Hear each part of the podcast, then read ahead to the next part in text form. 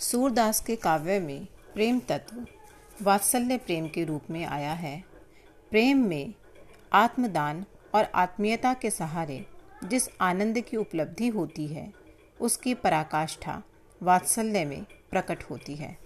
वात्सल्य प्रेम की एक ऐसी अवस्था होती है, जिसमें निस्वार्थ कामना रहित स्वार्थ का प्रकाश होता है।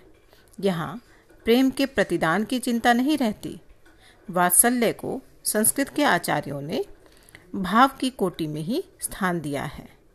परंतु सूरदास ने वात्सल्य भाव के अत्यंत मार्मिक और प्रभावशाली चित्र अंकित किए हैं और वात्सल्य को रस दशा तक पहुँचा दिया है।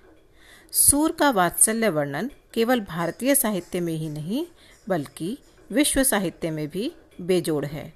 यदि सूर को वात्सल्य का सम्राट कहा जाए तो भी अत्युक्ति नहीं होगी। पंडित रामचंद्र शुक्ल के शब्दों में, सूरदास वात्सल्य का कोना कोना झाँक आए थे। यह मात्र भावुकता नहीं, यथार्थ है। सूर के साहित्य में वात्सल्य रस के संयोग और वियोग दोनों ही पक्षों को चरम परिणति प्राप्त होती है। जहाँ संयोग रस के चित्रण में बालक कृष्ण के प्रत्येक हाव भाव का चित्रण इतनी सरसता व माधुर्यता के साथ किया गया है कि उसमें प्रत्येक बाल जीवन सहज ही साकार हो गया है। वास्तव में बाल प्रकृति का जैसा मनोवैज्ञानिक विश्लेषण सूरदास ने किया है, वैसा कोई दूसरा कवि नहीं कर सका है।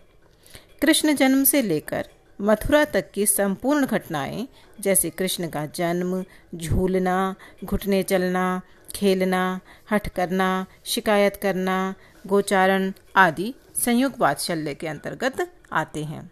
श्री कृष्ण को पालने में झुलाने का वर्णन इतना खूबसूरती से कृष्ण, सूरदास जी ने किया है। जसोदा हरि पालने झुलावे, हल रावे, दुल रावे, मल्हावे, जोई सोई कछुगावे मेरे लाल को आओ निंदरिया, काहे न आने सुबावे या फिर श्री कृष्ण के घुटने चलने का वर्णन देखिए। शोभित कर नवनीत लिए गुटरुनु चलत रेणु तन मंडित मुख दधि लेप किए। या, बाल स्वभाव का वर्णन देखिए। मैया, कब ही बढ़ेगी चोटी? कितनी बार मुही दूध पीवत भई, यह अजहू है छोटी। सभी रूपों में सूर का वात्सल्य भाव अत्यंत आकृष्ट व मनमोहक रूप में अभिव्यक्त हुआ है। संयोग वात्सल्य के साथ ही वियोग वात्सल्य भी मार्मिक व प्रभावशाली बन पड़ा है।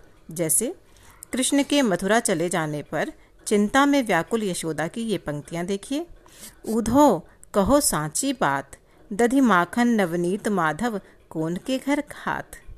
वास्तव में पुत्र के हित के लिए व्याकुल एक व्यथित माँ के हृदय की हुंकार।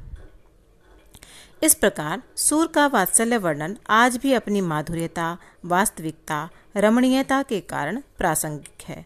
वात्सल्य भाव के पदों की विशेषता यह है कि इनको पढ़कर पाठक जीवन की नीरस और जटिल समस्याओं को भूलकर उनमें मग्न हो जाता है। इस प्रकार आपको सूर का, सूरदास का वात्सल्य प्रेम समझने में मदद मिलेगी।